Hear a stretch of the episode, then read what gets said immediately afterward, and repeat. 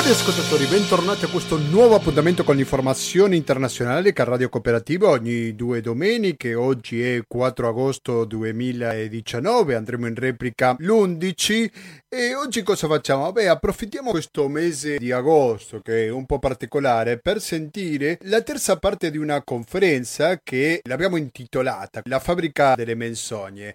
In realtà il suo nome ufficiale e l'informazione oltre gli stereotipi e le fake news per la costruzione di contesti inclusivi. Si tratta di una conferenza che ha avuto luogo lo scorso 10 maggio sulle notizie false, che è stata organizzata da diverse realtà, fra le quali la Federazione Nazionale Stampa Italiana. Oggi sentiremo, dicevo, la terza parte, l'ultima anche, dove parleranno Beppe Giulietti, che è il presidente della Federazione Nazionale di Stampa Italiana, parlerà sull'informazione e Costituzione la rilevanza degli articoli 21 e 3 per la democrazia sostanziale e la costruzione di contesti inclusivi. Questo è il lungo titolo che ha scelto Giulietti per la sua relazione. Dopo faremo una pausa musicale. Dopodiché sentiremo Ornella Favero, fondatrice della rivista Ristretti Orizzonti. Lei opera all'interno della casa di reclusione di Padova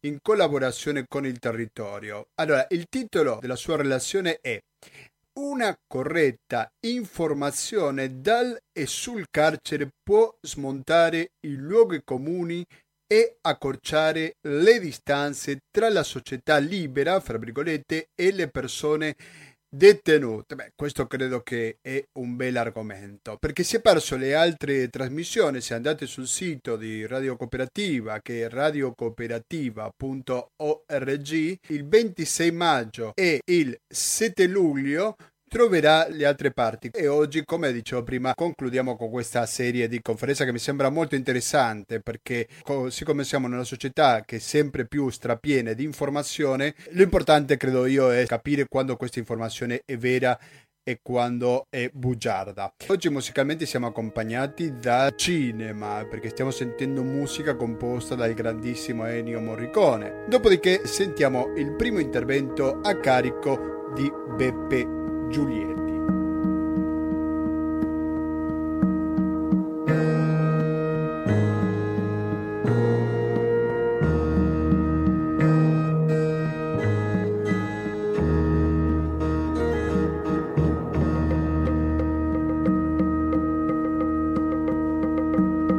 Abbiamo ancora due relazioni. Stiamo aspettando Ornella Favero che viene dal carcere Due Palazzi perché oggi lì c'è una giornata dedicata ai problemi del carcere territorio con incontri con la cittadinanza che presiede. Quindi dopo verrà qui insieme con un'altra persona della redazione di Orizzonti che è il giornale di cui lei è direttore. Quindi la stiamo aspettando, a minuti dovrebbe arrivare. Intanto la parola, passo la parola a Beppe Giulietti presidente della Federazione Nazionale della Stampa, leader di articolo 21 in quanto fondatore, insieme ad altri illustri personaggi, eh, mio carissimo amico. E, mh, il quadro entro cui noi ci muoviamo qui, come in tutte le cose che fa la Federazione Nazionale della Stampa e articolo 21, è la Costituzione.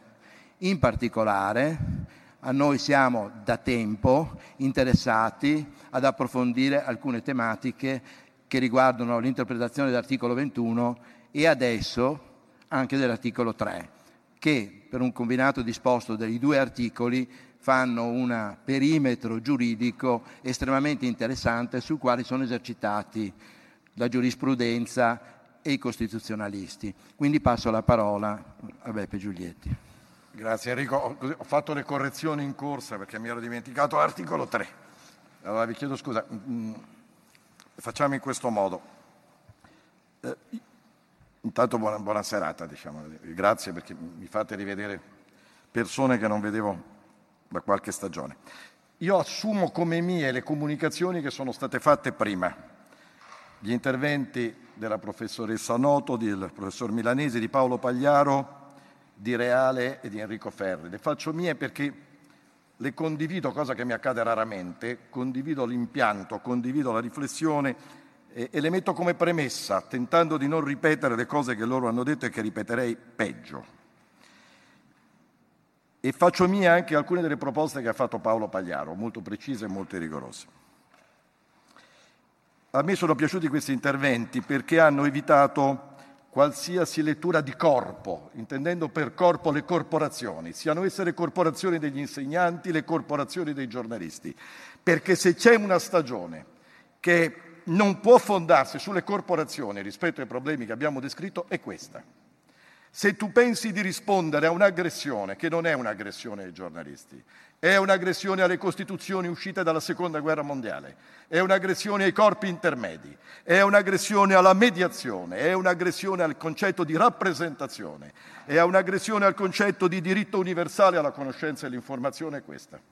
Se tu pensi di rispondere a questa aggressione, come pensa qualche mio amico, imitando l'interlocutore, contrapponendo 140 caratteri a 140 caratteri, battuta a battuta, sberleffo a sberleffo, non hai capito niente, perché esattamente andando in direzione ostinata e contraria che puoi tentare di ricostruire un punto di vista critico, che si fonda su un insieme delle competenze diverse, si forma sulla solidità, si forma sul pensiero critico che è sostanza della Costituzione, che vi do una notizia non è ancora stata abrogata e che è antifascista e antirazzista come l'hanno pensata le madri e i padri della Costituzione. Siamo in una sala in cui uno dei più importanti discorsi sulla cultura umanistica e sulle libertà l'ha fatta Concetto Marchesi e l'hanno fatta decine di docenti di questa università.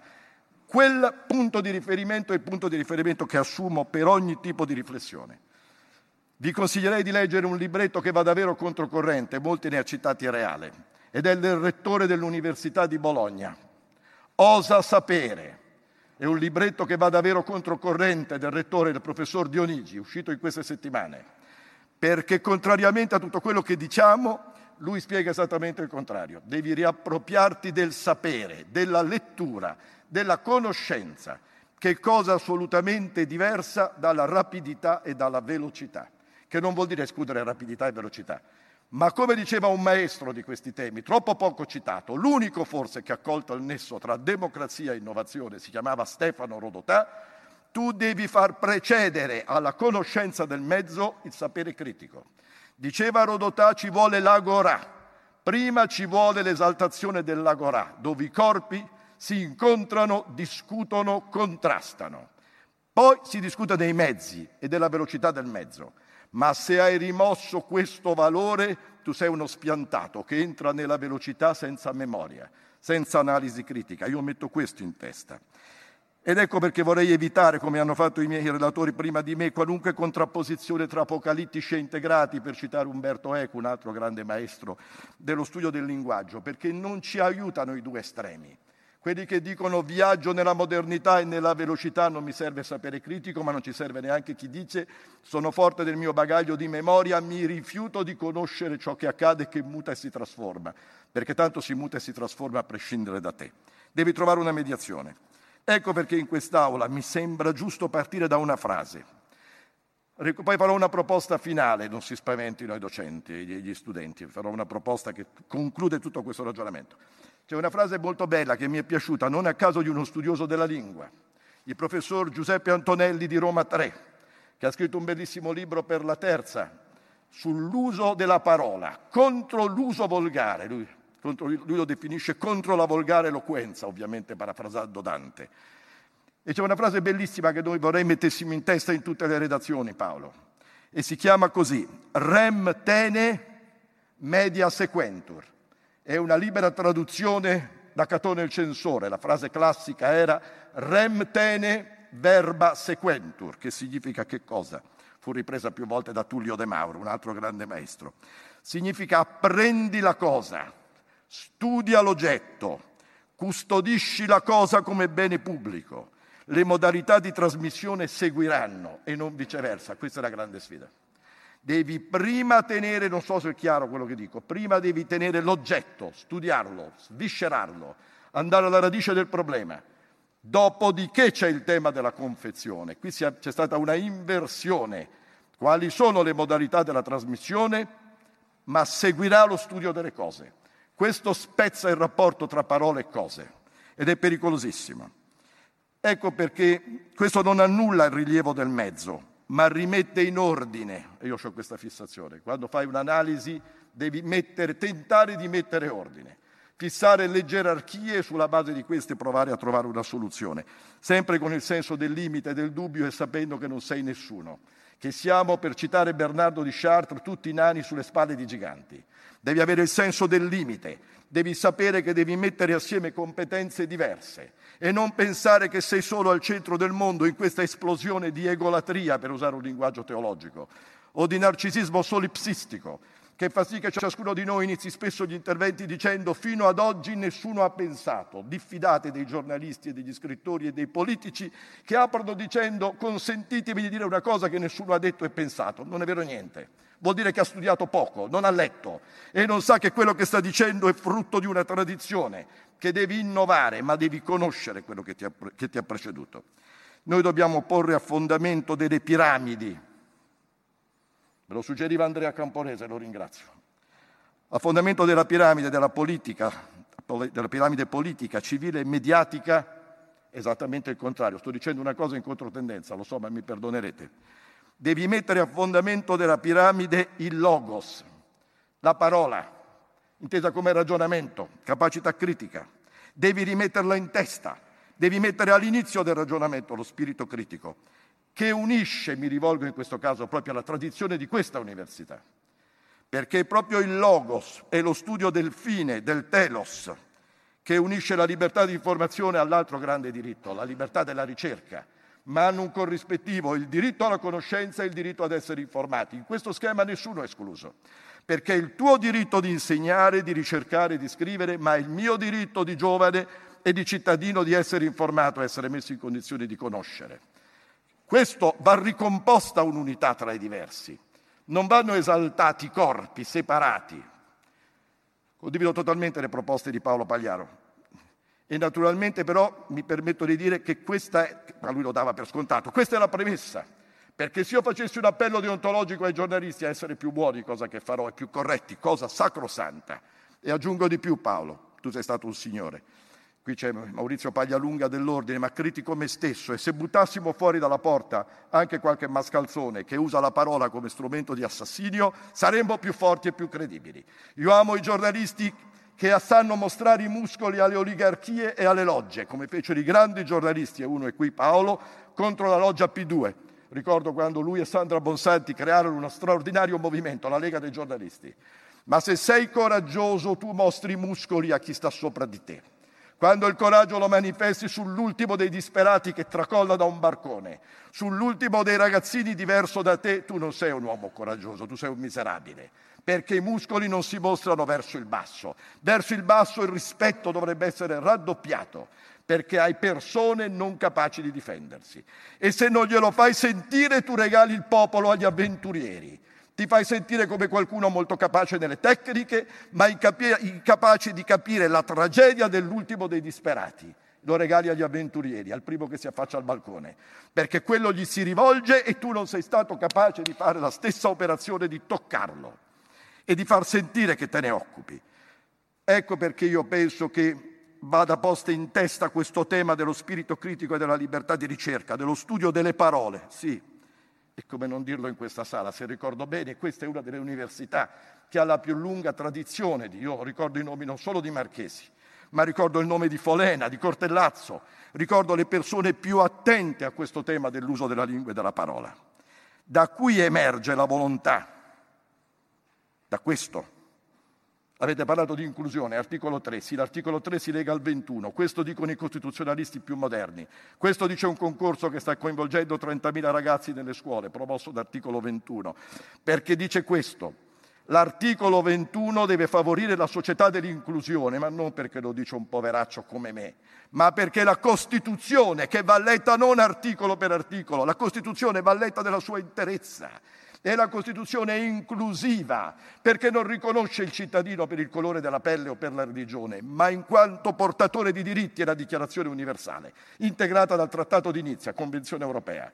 Quello è il nostro orientamento e se ti muovi su quello ti stai muovendo nell'arco di quelle che sono le acquisizioni sottoscritte dal Paese. Non è un'operazione di parte.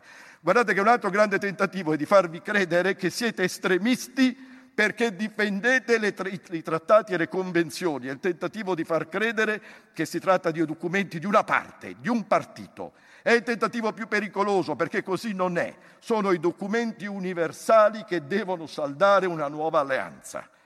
Ed è straordinario che questo debba dirlo a un uomo molto diverso da me, Papa Francesco, che oggi propone a tutti un'alleanza in un territorio sconosciuto, non sulla base di appartenenza ideologica, ma sulla base dello scavalcamento dei muri. Propone un'alleanza di tipo moderno che riguarda i comunicatori, tra coloro che innalzano i muri, provate a scavalcare, provate ad andare dritti sul muro, vi sfracellerete, e coloro che predicano i ponti della conoscenza.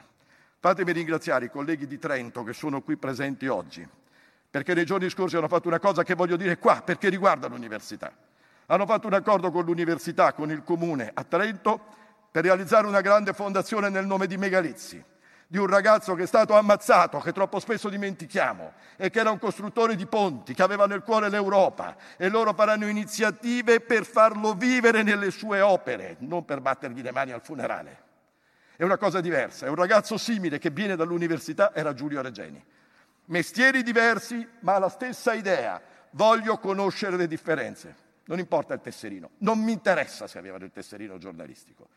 Chiunque vuole, vuole conoscere per me il giornalista, poi verranno i tesserini, ma viene prima la passione civile. Questo è il punto che deve unirci. Vedete, il quadro di riferimento ci è dato quindi dai trattati internazionali e ci è dato da una persona che per dieci volte ha citato l'articolo 21 della Costituzione, forse tutti noi l'abbiamo considerato una roba banale, ma guardate che nella storia della Repubblica c'erano solo due messaggi sulla libertà di informazione. Uno di Carlo Azeglio Ciampi quando rimanda la legge Gasparri alle Camere e l'altro di Giorgio Napolitano di interpretazione dell'articolo 21 della Costituzione sulla questione dei fondi all'editoria. Quando in un paese si comincia a dire elimino Radio Radicale perché non mi piace, Levo i contributi alle voci delle diversità, sappiatelo, non è un problema dei giornalisti. Quando le diversità ti stanno sulle scatole, prima o poi sarai anche tu diverso. E quando alzerai la voce, come diceva il pastore protestante, non Bertolt Brecht che lo disse dopo, non avrai più nessuno ad alzarsi, perché nel frattempo avrai riso perché non era un tuo problema, fino a quando non ti arriveranno dentro l'uscio di casa. E il presidente Mattarella per dieci volte in pochi mesi ha detto occhio, Tenete d'occhio l'articolo 21 della Costituzione, presidio della democrazia. Se un Presidente della Repubblica, mite e sereno a differenza mia, come Mattarella, ti richiama dieci volte, vuol dire che avverte qualcosa e te lo comunica nel linguaggio di un Presidente della Repubblica. E chi siamo noi? Chi siamo noi per non ascoltarlo? Anzi, lo dico a me stesso senza critica a nessuno, forse sarà anche ora è tempo di alzare la voce con più forza Forse si può anche fare uno sciopero generale quando vengono messi in discussione i valori fondamentali, che non sono meno importanti degli istituti contrattuali e magari portando con te chi giornalista non è. Dentro questi riferimenti si colloca la lettura dell'articolo 21 della Costituzione, nella duplice lettura di libertà di stampa e libertà di essere informati.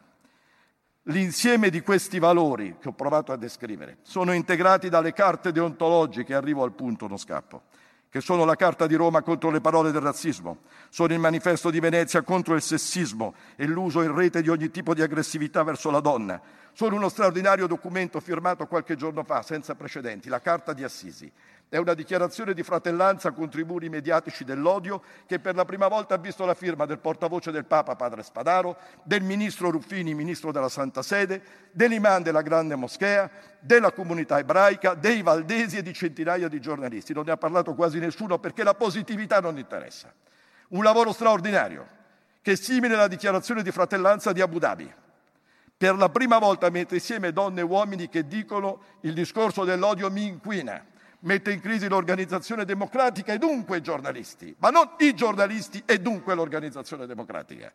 Mette in crisi un valore ancora superiore a quello di, di ciascuno di noi.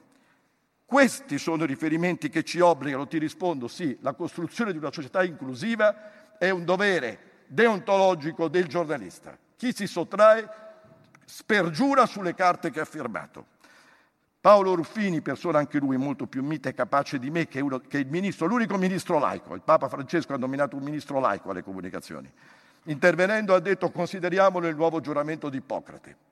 E poi ha detto però facciamolo funzionare, perché se facciamo troppi giuramenti ai quali corrispondono comportamenti eversivi delle norme date, hai ragione Paolo, comportamenti eversivi delle norme date, questo rende poco credibile ciascuno di noi, a cominciare da me.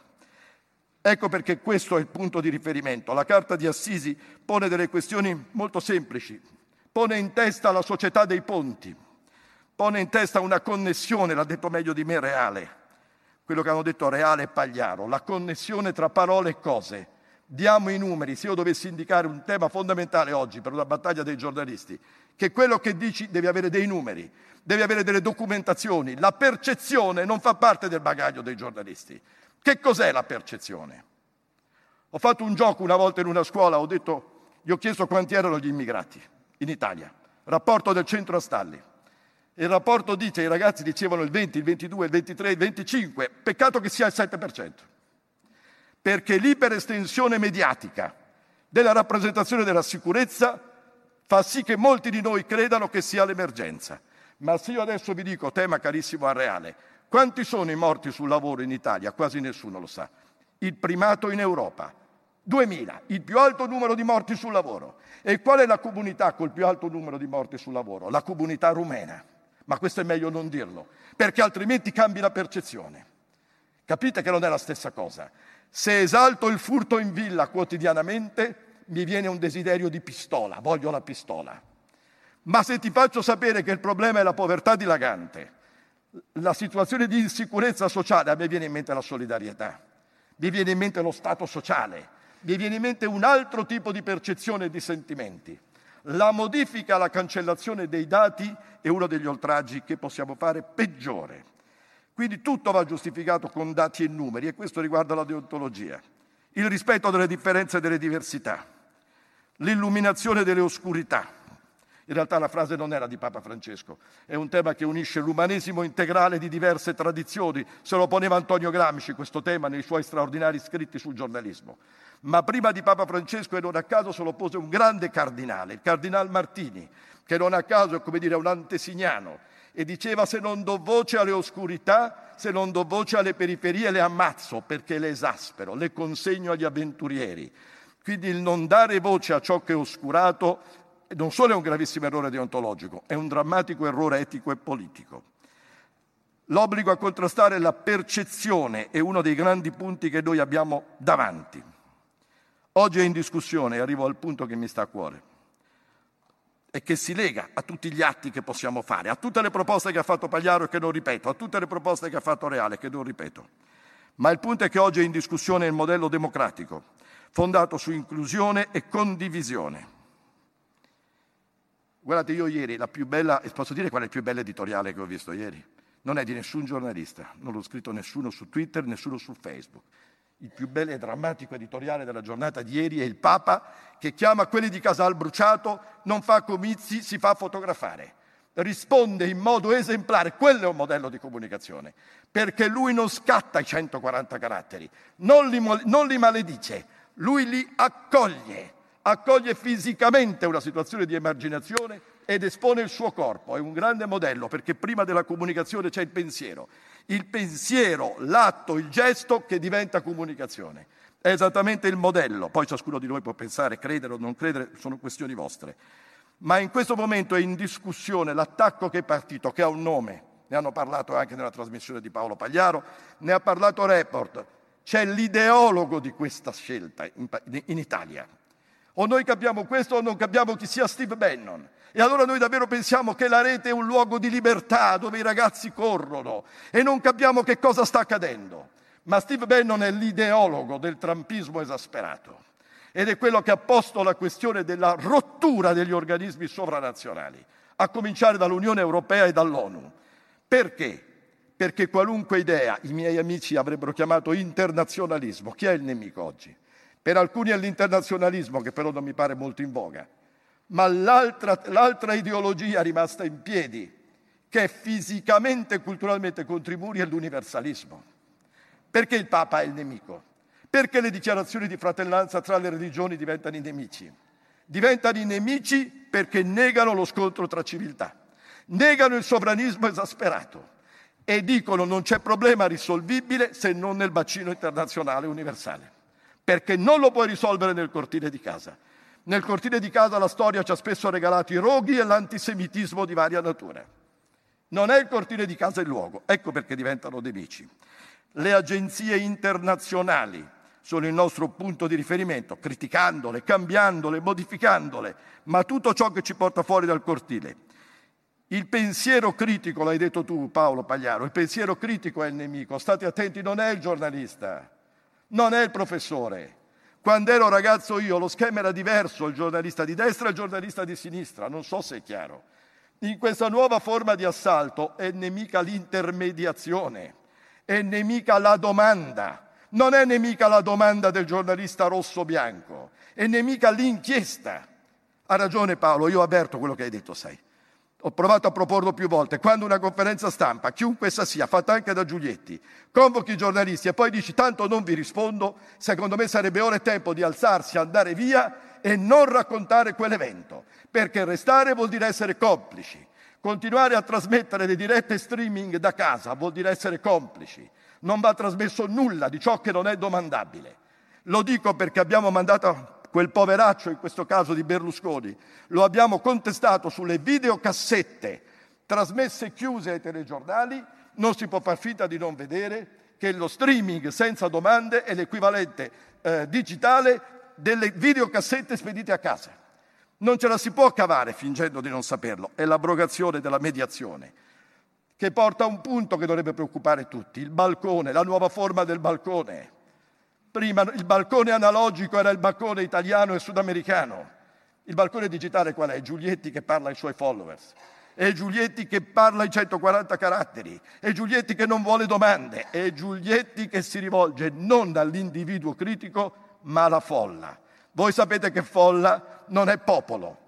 Folla non è popolo. Folla non è composta da individui con i diritti.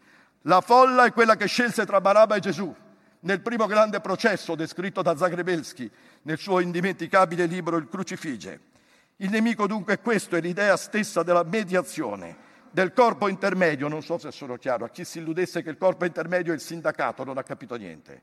Il corpo intermedio è anche la parrocchia, il corpo intermedio è la Lega, il corpo, la Lega intesa è la Lega che unisce le persone, eh, il corpo intermedio sono i ragazzi che si organizzano per pulire un fiume. Il corpo intermedio sono le ragazze che difendono se stesse, il corpo intermedio. È tutto ciò che si riunisce assieme senza mediazione della rete e che vuole esistere a prescindere dalla, dal, dal passaggio telematico. Non puoi eliminare il corpo intermedio. Se elimini il corpo intermedio hai eliminato il dibattito pubblico. Questo è pericolosissimo. Reale ha detto se elimini il corpo intermedio c'è la dittatura. Quando alcuni amici mi dicono ma Beppe, la rete è il regno dell'uno uguale a uno, io ricordo di aver avuto altre letture da giovane.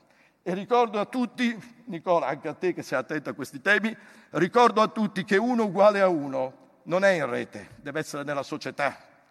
Uno è uguale a uno e se ho una società che mi dà gli strumenti economici e sociali per essere uno uguale a uno. Perché se io arrivo alla rete essendo disuguale, più povero, più povero di alfabeti, io non sono uno uguale a uno, perché Giulietti ha i mezzi, mio figlio anche, ma l'ultimo dei ragazzi di una periferia arriva disuguale anche alla rete. Non è la rete che annulla la sua disuguaglianza, sono le politiche economiche e sociali. È una grande truffa eliminare la questione sociale. La questione sociale viene prima di qualunque altra riflessione. Ecco perché il nemico è questo. In questo schema si capisce perché chiunque può diventare bersaglio. Se questa è la posta in gioco e prova a rispondere a Paolo e, e fare la proposta all'università, se questa è la posta in gioco io non ne sono sicuro, ma ci sono, guardate che anche oggi, ormai persino tra i padroni della rete, c'è uno scontro durissimo, dove alcuni di loro si alzano e dicono ho sbagliato, non pensavo, non credevo che avrebbero con, potuto condizionare le elezioni. Non è vero, lo sapevano, ma alcuni di loro incominciano ad autocriticarsi solo che vogliono uscirne con l'autoregolamentazione, cioè dire non c'è bisogno di legge, non c'è bisogno di norma, ce la diamo da soli. Questo mi ricorda una stagione che abbiamo vissuto con molti di voi. Io vi ricordo che alla vigilia del monopolio televisivo e dell'oligopolio televisivo, in Italia molti, anche i miei amici, anche in questa regione, Roberto, ce l'hanno raccontato tante volte, dicevano non serve una legge sul conflitto di interessi, basta cialtronate, sono cose da salotto, non serve una legge antitrust, il mercato si regola da solo. Guardate che siamo nella stessa fase. Siamo alla vigilia di una trasformazione della rete in oligopolio, in oligopolio dove si guadagna e dove voi siete, attenzione, voi siete i lavoratori della rete. Come quando mi dicevano la pubblicità è gratis della TV privata, non era, non era così perché guardando la televisione voi entravate in un elenco di consumatori e l'indice d'ascolto che saliva faceva sì che io potessi guadagnare di più. Quindi il mio ozio era trasformato in profitto. Ma oggi nella rete sta accadendo la stessa cosa. Ti dicono che non ci sono i padroni, non è vero, ci sono. Sono quelli che non pagano i diritti d'autore, sono quelli che non pagano le tasse nei bacini nazionali, sono quelli che hanno fatto il pandemonio in Europa per impedire una regolamentazione di qualsiasi natura e sono quelli che dicono la tua libertà la garantisco io. Lo dico sapendo che qualche mio amico non è d'accordo, ma pazienza, sono appena stato rieletto, quindi diciamo, posso dire quello che mi pare, lo facevo prima, figuriamoci adesso. È giunto il momento di chiedere la regolamentazione. Questo è il passaggio chiave. Non è solo l'appello ai singoli giornalisti, è essenziale. È l'appello agli organismi sovranazionali, alla politica a fare il loro mestiere noi non possiamo fa- tenere fuori dal nostro dibattito il richiamo al, al legislatore. Non possiamo cadere nella trappola di chi dice la politica è morta e quindi anche noi contribuiamo. Non è così. Puoi criticarla, ma devi chiedere di intervenire a tutela dell'interesse generale.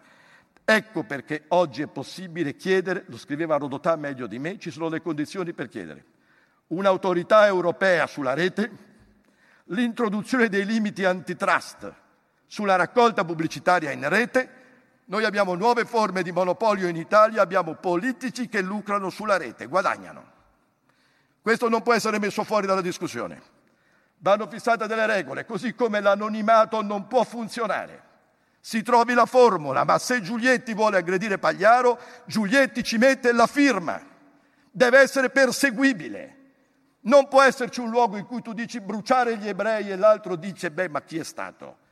Non esiste, non funziona. Se io dovessi fare un appello a me stesso è non solo a cancellarli questi commenti, ma a denunciarli. Deve terminare una sorta di connivenza per la quale ti senti quasi uno spione, neanche per idea. Devi portare all'aperto tutte le forme di aggressione. Ecco perché la proposta è questa, che spero possa essere condivisa. In questo percorso, io vorrei che questa esperienza di Padova non morisse a me non piacciono i dibattiti che finiscono in un giorno. Ci deve essere un percorso dovunque si va. E va giustificato il percorso. Dice perché lo propone a Padova? Per varie ragioni.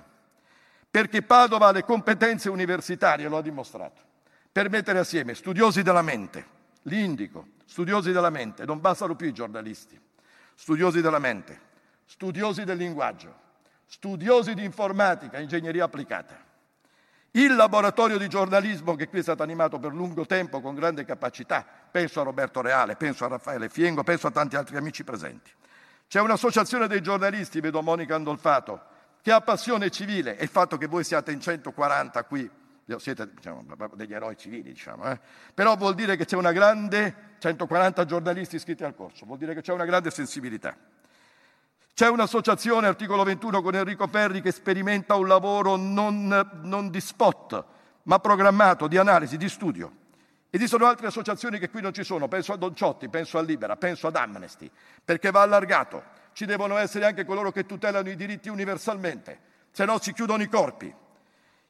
C'è un comune che credo abbia voglia e passione, in altre occasioni c'è stato. Io vorrei che nascesse a Padova con una convenzione, magari con l'università, con queste associazioni. Una cosa molto semplice che dice che mettiamo in piedi un gruppo di lavoro e che questo gruppo di lavoro ha una valenza nazionale, perché io ho già il sì del segretario della Federazione della Stampa, ma credo anche dell'Ordine dei giornalisti, vedo Paglialunga qui presente, si formi un gruppo di lavoro che faccia, elabori il format di oggi, lo elabori quindi in forma da essere adottato in tutte le realtà nazionali creando la possibilità di ragionare congiuntamente giornalisti, docenti, professori, studenti e le loro associazioni nella capacità di fare però qualcosa di più di quello che ho detto io. analizzare e proporre. Non dobbiamo solo descrivere il male, dobbiamo descrivere il male, richiamare ciascuno di noi, se mi dai quelle sette proposte mi fai una cortesia Paolo, richiamare ciascuno di noi agli obblighi deontologici che ha, perché altrimenti si scappa dal problema, si butta la palla in tribuna dicendo ma, se, ma se l'Europa non decide, a me che me ne frega, non è così. Le due cose vanno fatte assieme e si dia vita ad un grande percorso di formazione civile e professionale che coinvolga tutte le ragioni italiane. Vorrei tuttavia che la chiave di questo percorso restasse a Padova, perché a Padova è nata e Padova può diventare, se l'università lo vorrà, il nostro laboratorio di, di riferimento. Vorrei che diventasse un exemplum, per tornare alla citazione di Concetto Marchesi, un format nazionale. Questo è il modello che mi permetto di proporre. Questa deve essere l'ampiezza dei contributi. La tensione a ripartire contrariamente a ciò che ci circonda, dire che il fondamento da cui noi ripartiamo è la Costituzione, ma dentro la Costituzione dai percorsi formativi. Se qualcuno mi dice qual è l'antidoto alla violenza in rete, non è la Carta di Roma e la Carta di Assisi, è ripartire dai tre anni e avere la pazienza di sapere che quando hai delle macerie attorno non riparti per la via breve, non riparti per l'imitazione degli altri, riparti ricostituendo, ricostituendo il tuo modo di pensare, di essere, di esistere. È un lavoro faticoso, ma è solo la fatica che ti consente di costruire un'alternativa civile. Non esiste il percorso, non esiste un trucco. E dentro questo percorso c'è il legame tra l'articolo 3 e l'articolo 21. Se posso dire una cosa che riguarda il mondo degli studenti, ma riguarda anche il mondo degli insegnanti, mi piacerebbe, Padova l'ha già fatto, che accanto a questa format, che brutta parola, accanto a questo modulo, a questo modello di studio, a questo tentativo di ricerca, a questo tentativo di fondare una capacità di lettura e di azione, noi facessimo anche un'iniziativa come abbiamo fatto nel tempo. Io vorrei che noi non dimenticassimo che l'attacco alla mediazione non è un attacco solo ai giornalisti. Faccio un esempio, Turchia, Egitto, Iran, Cina, potrei proseguire. In questo momento nelle carceri turche non ci sono solo 150 giornalisti. Io so, dovrei parlare dei giornalisti perché faccio il presidente. Ci sono centinaia di magistrati, di avvocati, di docenti, di studenti. Ci sono tutti coloro che hanno manifestato un pensiero critico nei confronti di Erdogan, che arriva oggi a negare le elezioni dove le ha perse.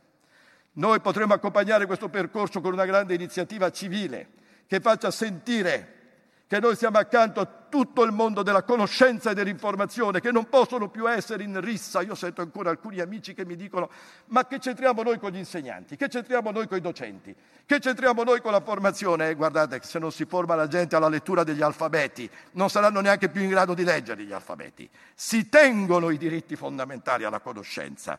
Ecco perché vorrei che su questo noi potessimo lavorare assieme. Ecco perché ho concluso, la risposta sta nel rem tene, media sequentur, sta nella centralità del pensiero critico. Vedete, c'è una bella frase, mi pare, di un professore di Sheffield, il quale dice, rivolto ai giornalisti, dice, guardate, i pezzi peggiori sono quelli, ce li spiegavano da ragazzi, vero Roberto? Dice, mi raccomando, so, de tutte e due posizioni, si chiamerebbe par condicio. E qualcuno pensa che sia così la par condicio. Uno dice che oggi piove a Venezia, virgola. L'altro tuttavia dice che oggi non piove a Venezia. E il professore dice, e ciò però sarebbe la terza soluzione, che esci fuori dalla porta e dici se piove o non piove. Questa è la modalità del pensiero critico, andare a verificare se c'è la pioggia, così come non c'è nella Costituzione italiana, lo dico perché intanto sento questo casino mai visto, in questi giorni ho letto, ma non che sarà par condicio tra fascisti e antifascisti. Ne ho sentita un'altra nel passato, quando Bruno Vespa fece una trasmissione sulla mafia e uno disse, so, ma se parla sto qua che sei contro la mafia, parlerà il figlio di quest'altro che sei mafioso. Ecco, vi do una notizia. La Costituzione e le leggi dello Stato non hanno la par condicio. Non c'è la par condicio tra la famiglia Impastato e la famiglia Buscetta. È negata dalla Costituzione, liberiamoci di queste idiozie che ci stanno intossicando. Perché il regno della menzogna programmata e della non difesa tenace, tenace, con grande passione civile delle leggi fondamentali apre la strada alle peggiori avventure, peggiori avventure persino per quelli che se la ridono, perché non sanno che finiranno in gabbia, in quella peggiore avventura. E allora la frase che me è sempre piaciuta, visto che siamo qua, non è di Concetto Marchesi, ma ve la regalo perché mi appassiona molto, è una frase di un grande costituzionalista italiano, che secondo qualcuno anche lui è comunista, io non so più cosa dire, se il Papa se è comunista, io, smettiamola di bere, c'è una partita di vino avariato in giro per il paese che fa sì che noi vediamo ombre rosse, ma ombre rosse era un film, o al massimo è una scelta, diciamo dal punto di vista delle scelte eh, del vino, eh, se potete scegliere tra ombre bianche e ombre rosse. Piero Calamandrei non era comunista, era un azionista, giusto? Un grande azionista. Diceva sempre una frase sull'articolo 21 della Costituzione che consiglio in particolare ai più giovani e diceva attenzione, la libertà è come l'aria. Cominci a accorgerti della tua assenza quando comincia a mancare. Però diceva anche, cerchiamo di accorgersene prima perché l'asfissia rischia di essere tremenda, sia per la Costituzione sia per gli esseri umani. Grazie. Messico. Messico, tu sei la patria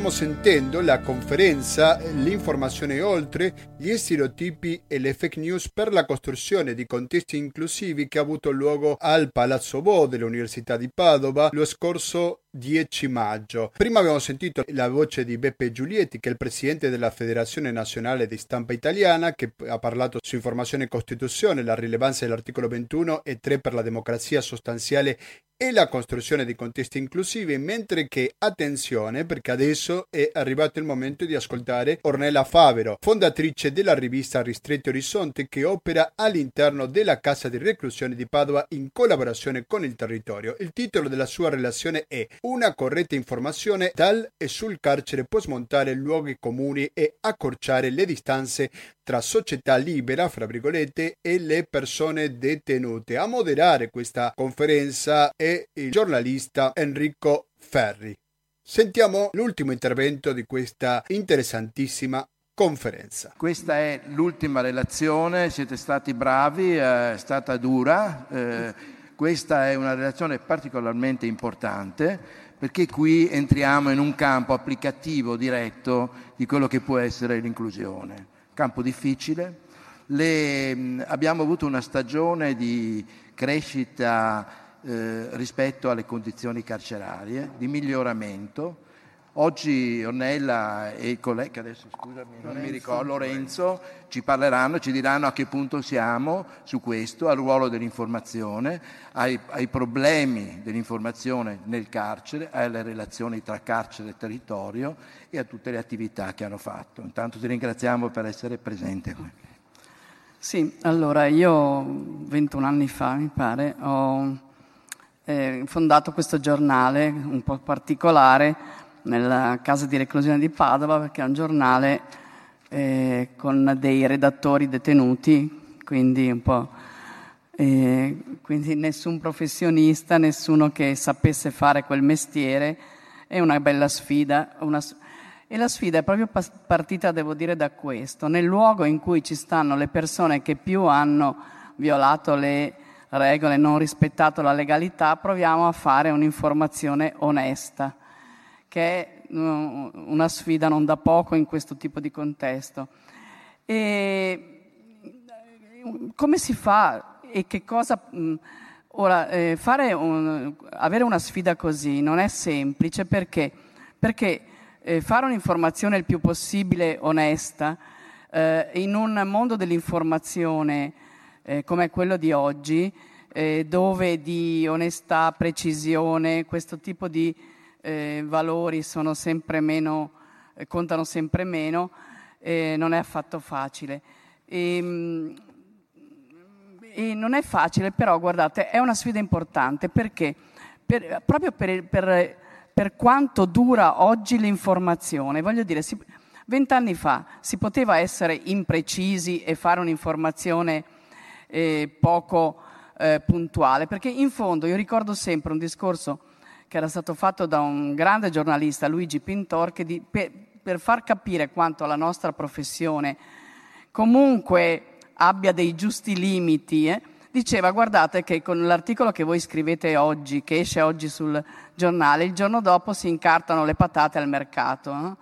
E questa era effettivamente la durata di quello che si scriveva. Quindi anche la pericolosità, perché io penso a tutte le persone... Faccio un esempio molto banale legato mio, al mio tipo di informazione. Oggi succede un, un fatto di cronaca nera, no? Io vado, mi informo, cerco, scrivo delle cose eh, che penso siano vicine alla verità. Magari non sono abbastanza attenta, magari non, con, non controllo a sufficienza le fonti, passa un po' di tempo e eh, la realtà che viene fuori da que- è molto diversa, molto diversa. Ora, quel mio primo articolo, con un sacco di cose che non sono imprecise, non vere, eccetera, resta e resta sempre, resta sempre. E non è un caso che la persona detenuta che ha una storia di questo genere si ritrova questo tipo di informazione, si ritrova massacrata da questo tipo di informazione. Quindi oggi, rispetto a una realtà così complessa, eh, io credo che abbiamo una responsabilità ancora maggiore e vi faccio anche un altro esempio. Noi abbiamo un grande progetto con, che, eh, in cui le persone detenute portano la loro testimonianza, raccontano come sono arrivate al, eh, a commettere il reato. Eh? Poi voglio anche spiegare perché facciamo questa cosa.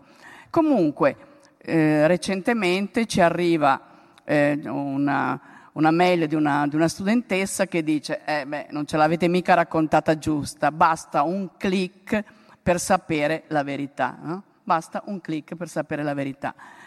Allora, guardate, è stato complicatissimo spiegare, siamo tornati in quella scuola e abbiamo dimostrato, non abbiamo detto che il web, i social sono pericolosi, abbiamo detto abbiate dei dubbi, cominciate a coltivare dei dubbi e in quel caso ci siamo anche riusciti molto bene perché eh, abbiamo potuto dimostrare che un articolo che accusava una persona di avere commesso un determinato reato era stato smentito dalla procura che aveva, eh, cioè, eh, e c'era una sentenza che diceva che quella persona non poteva averlo commesso perché era in carcere al momento, momento in cui era stato commesso. Ma lì è stata una fortuna, voglio dire, di riuscire a dimostrare quanto quelle notizie fossero false, imprecise, eccetera. Ma questo tipo di eh, fiducia che c'è oggi no, cieca da parte di, eh, in particolare le giovani generazioni sul web, i social, le notizie che escono da lì, l'incapacità eh, di veri- andare a verificare il più possibile, la, lo, il saper leggere quelle notizie è materia che io credo che debba diventare fondamentale oggi, perché altrimenti veramente la, eh, il rischio di eh, di essere manipolati è enorme, di essere proprio manipolati. Allora, ehm, infatti a, a, a, me viene da dire che il nostro è un paese con la memoria molto corta, ma eh, purtroppo l'unica memoria lunga che abbiamo e resta pericolosamente è proprio quella del web, del, dei social. E noi lo, che ci occupiamo di questi temi e del tema dell'inclu- dell'inclusione rispetto a una categoria a dei soggetti così complicati come chi ha commesso dei reati, ce ne accorgiamo ogni giorno. Ma eh, allora io eh, vorrei fare un, un, un, breve lavoro per smontare alcuni luoghi comuni dell'informazione, di certa informazione. No? Prima di tutto eh, la creazione del mostro, che è quanto di più rassicurante faccia certa informazione. No? questa cosa qui, questo reato, eh, l'ha commesso un mostro. Mm, prendo una categoria dei reati fra i più detestati, femminicidi, così. Io arrivo adesso dal carcere in cui una persona che ha ucciso la sua compagna ha raccontato questa cosa. Que- eh, allora è molto rassicurante per tutti dire questa cosa la fanno i mostri, gli uomini violenti, maltrattanti, eccetera. È rassicurante perché io mi guardo intorno, guardo la mia famiglia e dico, bah, nella mia famiglia non ci sono mostri, queste cose quindi non, non mi sento a rischio. Invece poi quando senti le storie delle persone, ti accorgi che non è così, che ci sono degli uomini che sono stati violenti sempre, ma ci sono degli uomini che non lo sono mai stati e che per una serie di motivi che nella vita possono capitare a tutti, per, lo sono diventati improvvisamente, ma non improvvisamente quando noi giornalisti raccontiamo che quella persona ha, ha avuto un raptus, altra stupidaggine. Non c'è il raptus. Ci sono dei percorsi di allontanamento dalla realtà, di eh, eh, quando si comincia a vedere, faccio un esempio banale, nella persona che uno più ha amato, la persona che la sta facendo soffrire di più, che diventa una nemica. Io ne ho viste di storie così. E, ed è un percorso lungo. Lo dico perché se noi pensassimo che è un raptus, non ci sarebbe niente da fare, non servirebbe nessuna informazione. Non è così. A volte lo scollamento dalla realtà la perdita del senso della realtà, l'individuare il nemico in una persona che prima c'era vicino, sono un percorso anche lungo su cui si potrebbe intervenire se si avesse il coraggio di analizzarlo davvero com'è. Quindi la creazione del mostro è funzionale a non includere perché ci fa sentire diversi. Allora noi, per esempio, di fronte a queste storie diciamo sempre guardate che non ci sono i mostri, ci sono esseri umani quindi anche noi potenzialmente, in grado purtroppo di fare cose mostruose. Tutti siamo in grado di fare cose mostruose e questo rende molto più complessa la lettura della realtà. È un esempio di come eh, si, smontare, oppure sempre per, sul tema dell'inclusione, lo dico perché eh, Ovviamente tra i soggetti che meno si vorrebbe includere ci sono le persone che hanno commesso reati.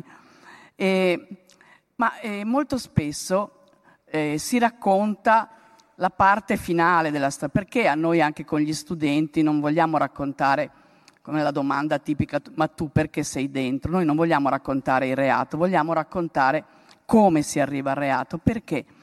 Perché molto spesso se io vedo il reato, io dico, io non, una cosa così non la, non la farò mai. Se io poi sento raccontare da questa persona il percorso, cioè come è arrivata a quel reato, per esempio lo scivolamento in comportamenti sempre più a rischio, penso tanti ragazzi rovinati dalla droga, ma non è che lo sono, cioè tutto è iniziato con quelle sicurezze che hanno i ragazzi oggi con tanta facilità nel dire io smetto quando voglio. E anche le persone che non hanno più smesso iniziano con questi piccoli scivolamenti. Allora, se io riesco a raccontare anche questo, se io non, rie- non racconto solo il reato, ma cerco, indago, vado a vedere come si arriva al reato, allora è tutta un'altra storia è tutta un'altra storia. E infatti colpisce molto gli studenti che questi comportamenti a rischio ce li hanno tantissimo. Sentire persone già distrutte dalla droga, che hanno un percorso di tossicodipendenza che le ha portate a commettere un sacco di reati, perché questo poi è la to- tossicodipendenza, se sentono che anche loro hanno iniziato così, con la piccola trasgressione del sabato sera e lo smetto quando voglio, ovviamente cominciano a fare una riflessione diversa. Perché? Per includere bisogna in qualche modo lavorare per avvicinare le parti e se io resto saldamente convinta di essere dalla parte dei buoni, saldamente convinta di questo, non mi interessa avvicinare gli altri, invece se io capisco che lo stare dalla parte dei buoni non è uno stato assoluto e ehm, sicuro, certo che non cambierà mai. Non è così, non è così. Ho visto tante persone, sapete quante volte mi capitano delle madri, io sento delle madri dirmi, io avrei potuto pensare di, che mio figlio morisse perché può succedere un incidente, cioè non avrei mai pensato che finisse in carcere, per esempio. Quindi noi per includere dobbiamo prima di tutto fare questo, cioè dare alle persone la sensazione, far capire che quella distanza costruita tra chi ha commesso il reato e noi cittadini per bene, così detto, è fasulla, è fasulla.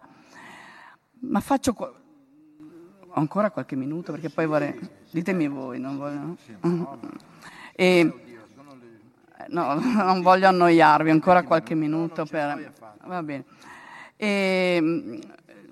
Allora, voglio dire che la, faccio, eh, racconto anche qualche altro esempio di eh, banalità che vengono, che vengono dette non contribuiscono in alcun modo a far capire eh, e a ridurre questa distanza e quindi a pensare che forse l'inclusione ha un senso. No? Cioè, la frase che si sente dire rispetto al carcere oggi più spesso, poi Lorenzo vi racconterà un, un po' cosa vuol dire in concreto, è che stiano a marcire in galera fino all'ultimo giorno. No? E apparentemente è una frase che mi rassicura. Ecco, noi abbiamo oggi parlato in carcere della differenza fra rassicurare e creare sicurezza. Si può rassicurare, ma non creare affatto sicurezza. Questa frase, che stiano a marcire in galera fino all'ultimo giorno, è rassicurante, perché io dico, boh, finché sta dentro non mi fa del male. Solo che o condanniamo tutti all'ergastolo, a pena di morte, mi sembra improbabile come ipotesi, oppure le persone escono. Ora vi assicuriamo che se una persona fa una carcerazione a marcire in galera fino all'ultimo giorno, esce solo incattivita e molto più pericolosa per la società, molto più pericolosa. Quindi quando eh, si parla, per esempio, di eh, eh luoghi, eh, si parla per esempio del, del fatto che una persona eh, sta scontando una parte della pena all'esterno in una misura cosiddetta alternativa e si invoca la certezza della pena. In realtà eh, si invoca una cosa che non c'è affatto nella nostra Costituzione, perché la nostra Costituzione non parla del carcere come unica certezza, dice le pene devono tendere alla rieducazione, punto. Allora, la certezza del del carcere, della galera e la certezza della pena sono due cose diverse. La certezza della galera è che una, l'idea che si possa punire sempre e solo con il carcere e che uno se lo debba fare fino all'ultimo giorno. La certezza della pena è che si dia una pena sensata che contribuisca, aiuti, accompagni le persone a reinserirsi, perché ci guadagniamo tutti da questo. Allora non, non c'è nessun buonismo simile. Io la responsabilità la vedo, ma vi dico che una pena sensata fa capire la responsabilità molto di più di una pena cattiva. Se tu sei trattato male in carcere, il, primo, il secondo giorno il reato scompare e tu ti senti una vittima. Tu ti senti una vittima e anche giustamente, perché magari non ti fanno fare niente, ti tengono chiuso in un sacco di, di persone, in pochi metri così, in una con, in condizioni poco umane e cominci a sentirti tu una vittima. Io ho visto le persone avere consapevolezza dei, del male fatto di fronte, per esempio, quando hanno incontrato loro delle vittime, quando hanno incontrato gli studenti, quando si è alzata la studentessa e ha detto, io da quando ho avuto i ladri in casa non sono più la stessa, ho paura, ho paura a uscire da sola, ho paura a restare in casa, ho paura. Sono un'altra persona, mi avete rovinato non tanto per quello che mi avete rubato, non me ne frega niente, quanto piuttosto per, per come avete cambiato la qualità della mia vita. Ecco, su que- le persone che, che, io ne ho nella mia redazione che, avevano, che hanno commesso reati che noi definiamo contro il patrimonio, in un modo che ab- abbastanza svilisce abbastanza la gravità, credo che abbiano capito di più in quel confronto così serrato con quella studentessa che non in anni di carcere. E hanno cominciato a discutere, a vedere, perché prima era tutto un dire no, ma poi paga l'assicurazione, ma io mica avevo un'arma ma non volevo usarla, eccetera. Quindi credo che se vogliamo veramente parlare di inclusione, eh, dobbiamo lavorare su questi temi, dobbiamo lasciar perdere i luoghi comuni. Eh, se qualcuno è interessato, gli posso mandare una via mail noi abbiamo raccolto un po' i luoghi comuni, chiudo qui perché penso che siate abbastanza stanchi. abbiamo raccolto un po' eh, i luoghi comuni che, per esempio, ne, ne cito solo uno, no? una persona commette un reato anche grave, poi eh, c'è la notizia, ha fatto la tal cosa, è già fuori. Ora, se noi ci formassimo le nostre opinioni, l'opinione pubblica si formasse, non tanto nei, dove si forma oggi, cioè nei programmi televisivi del pomeriggio, che io obbligo i miei detenuti a guardare perché è lì che capiscono cosa, dove si forma la società, l'opinione pubblica purtroppo, eccetera. Ma se guardassero un qualsiasi telefilm americano, si vede che una persona che ha commesso un reato anche grave può pagare una cauzione, aspettare il processo, dopodiché se viene condannata entra in carcere, normale. Noi non siamo capaci di raccontare questo. Noi raccontiamo una cosa per cui gli studenti sono convinti che tanto nel nostro paese le pene sono tutte da ridere e quindi se una persona è fuori in custodia eh, scusate, in, eh, agli arresti domiciliari, è a piede libero ma in attesa del processo, eh, noi lo raccontiamo come se quella persona fosse libera e come se non esistesse la pena. La... Non è così. Poi succede che dei ragazzi ci vengono a dire, ah ma io ho avuto una denuncia perché ho provocato un incidente, eccetera, e tanto ormai è passato un anno, eccetera. No, il vero problema è come viene raccontata questa cosa. La persona non è già libera, la persona è in attesa di giudizio. Altro problema molto diverso è quello dei tempi. La giustizia è lenta, ma è inesorabile. Io ho visto in carcere persone che hanno commesso, questo è il disastro, che hanno commesso reati dieci anni fa, magari per problemi legati alla droga, e poi sono stati, eh, è passato molto tempo, sono eh, usciti in attesa del, eh, del processo, poi, eh, e alla fine il processo è stato fatto dopo dieci anni e queste persone che avevano cambiato radicalmente vita, mi ricordo alcune donne nel carcere femminile, e si ritrovavano con figli da, voler, da dover lasciare a qualche familiare e entrare in carcere, rovinarsi la vita, entrare in carcere a scontare la pena. Quindi il problema nel nostro paese non è la certezza della, della pena, la, la certezza della pena c'è, solo che ragioniamo su cosa vuol dire, ragioniamo, eh, raccontiamo bene, raccontiamo bene che cosa sono queste, queste, pene, che cosa sono queste misure, che cosa vuol dire eh, una pena,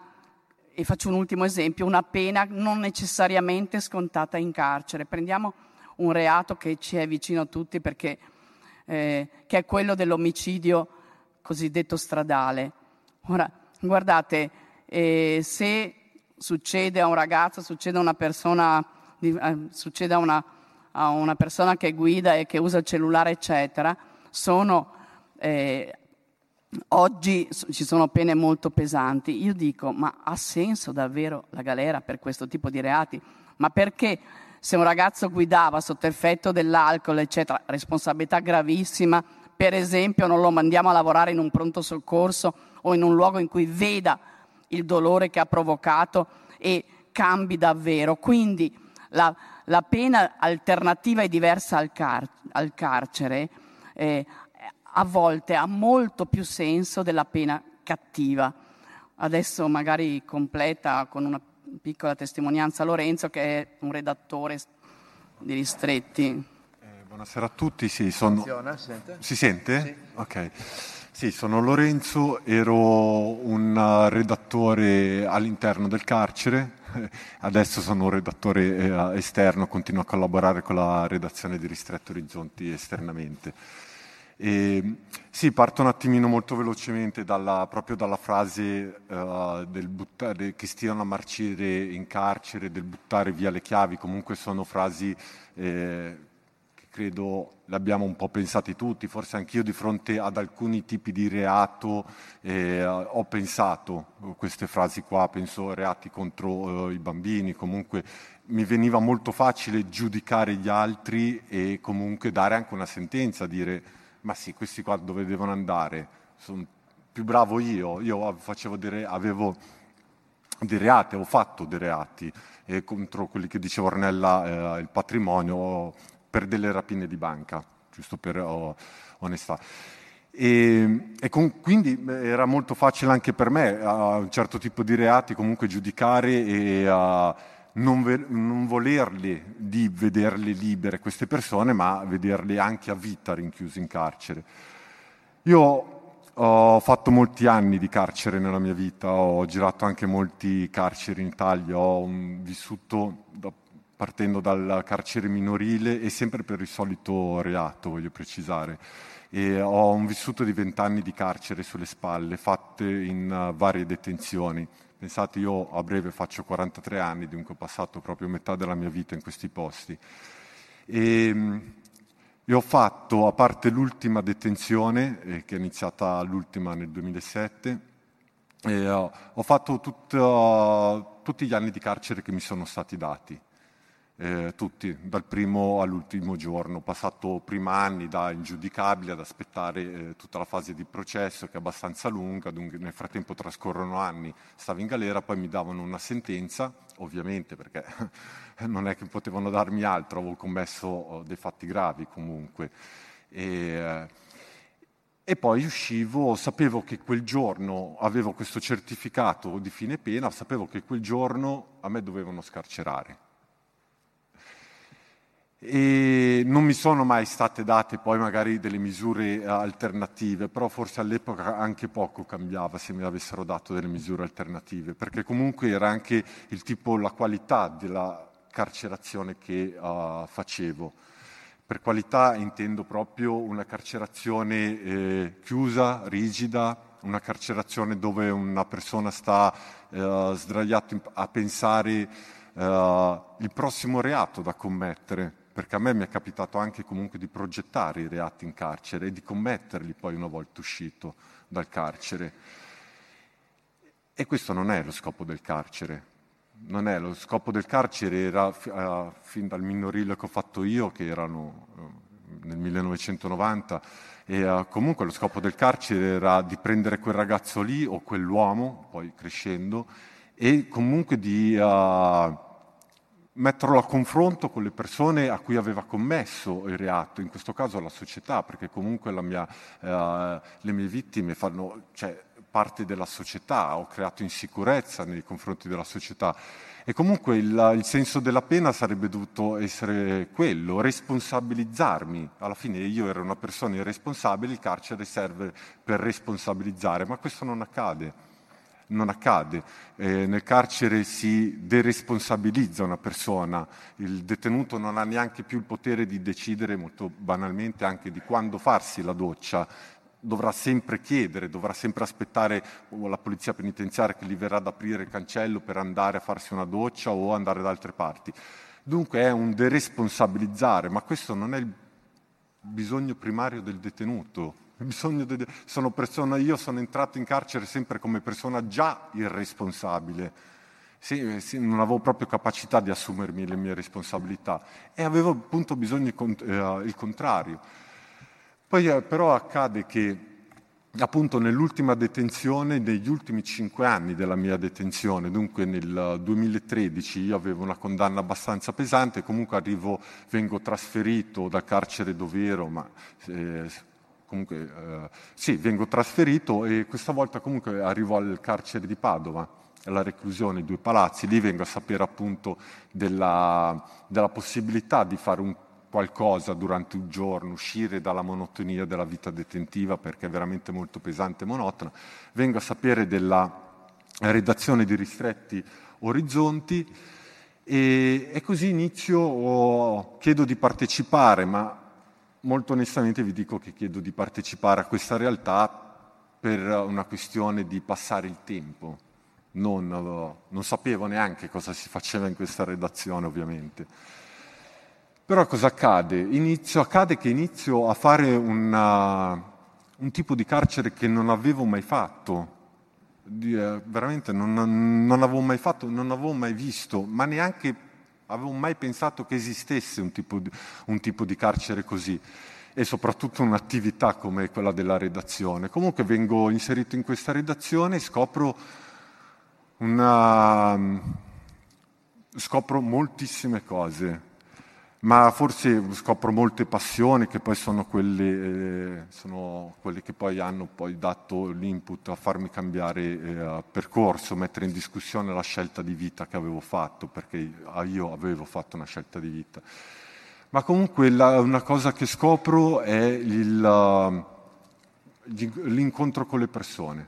Proprio oggi anche ne, ne parlavo in carcere, l'incontro con le persone, l'incontro con la società, l'incontro con quella parte di società. Ho ascoltato, ho conosciuto vittime di reato, eh, penso ad Agnese Moro, eh, la figlia di Aldo Moro, a Maglio Milan, eh, Milani eh, della strage della Loggia. Insomma, ho avuto l'opportunità, la fortuna, una grande fortuna di incontrare delle persone straordinarie dove la loro vita è stata incisa in maniera prepotente da, da reati, da fatti di reati. E a me questo ha, ha demolito quelle stupide convinzioni che hanno caratterizzato la mia vita, tutta la mia vita. Io provengo anche proprio oh, da una famiglia strettamente delinquenziale, dunque eh, si respirava aria di delinquenza in casa, era una cosa molto normale parlare di carcere in casa fin da piccolo. Però l'incontro con le persone, l'incontro con la società, perché gli studenti che entravano in carcere, eh, la società è il futuro poi della società, i futuri magistrati, i futuri avvocati, i futuri insegnanti, così hanno avuto il potere questi incontri di sbattermi in faccia, a volte anche in maniera molto dura, la verità. E la verità era una sola, che io per voi può risultare anche comunque molto banale, però per me non lo era. La, la verità di quello che stavo commettendo stavo oh, incidendo nella vita di persone che neanche conoscevo. Io quando ho iniziato questo percorso, una delle prime eh, confronti accesi che ho avuto con Ornella nella redazione era perché lei comunque mi diceva hai delle vittime. Io non avevo la capacità di rendermi conto di avere delle vittime, io dicevo no. E lo dicevo anche a muso duro, anche arrabbiato, mi sentivo anche offeso addirittura.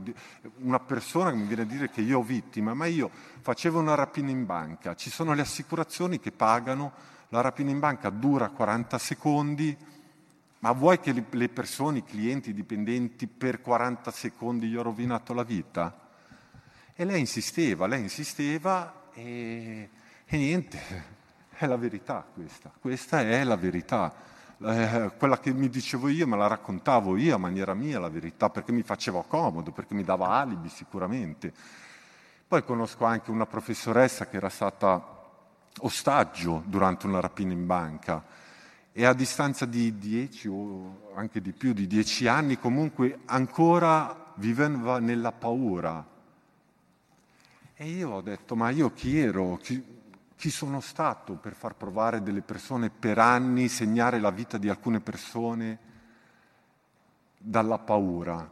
Cioè, e questo comunque mi ha portato a fare un percorso sicuramente molto faticoso perché comunque la mia vita, come vi ho detto prima, è stata strettamente delinquenziale, dunque mettere in discussione in maniera critica una vita è stato molto complicato, però alla fine i risultati che vedevo su di me mi, mi piacevano, mi piaceva questo Lorenzo nuovo, questa nuova maniera di ragionare, questa cosa di mettersi in discussione, approcciarsi a un cambiamento. E lì poi è, è partito, è partito un po' tutto questo percorso che ancora oggi comunque eh, continuo a fare, riprendo gli studi, maturità, università, scopro molte passioni, prima vi parlavo delle passioni, mi avvicino, uh, mi avvicino con molta passione comunque al tema della, della giustizia riparativa, della mediazione. E, e, niente, poi accade che mi viene ricalcolata la mia condanna e quindi non faccio la galera fino all'ultimo giorno questa volta, per la prima volta, mi ritrovo fuori molto prima. Mi ritrovo fuori molto prima e ad accogliermi ci sono ovviamente tutti i volontari, tutte le persone che comunque hanno creduto uh, in me in questo percorso, veramente hanno riposto molta fiducia in me. Io poi decido di, assieme a loro comunque, di uh, rimanere a vivere a Padova, io arrivo dalla Sicilia, anche se non si direbbe dall'accento Però sì, infatti, comunque decido di non tornare più a vivere, di allontanarmi anche da una, da, dalla mia famiglia, comunque per, perché inizio ad amare la libertà molto, in maniera molto passionale ed un forte, non, non la metto in gioco per nessuno.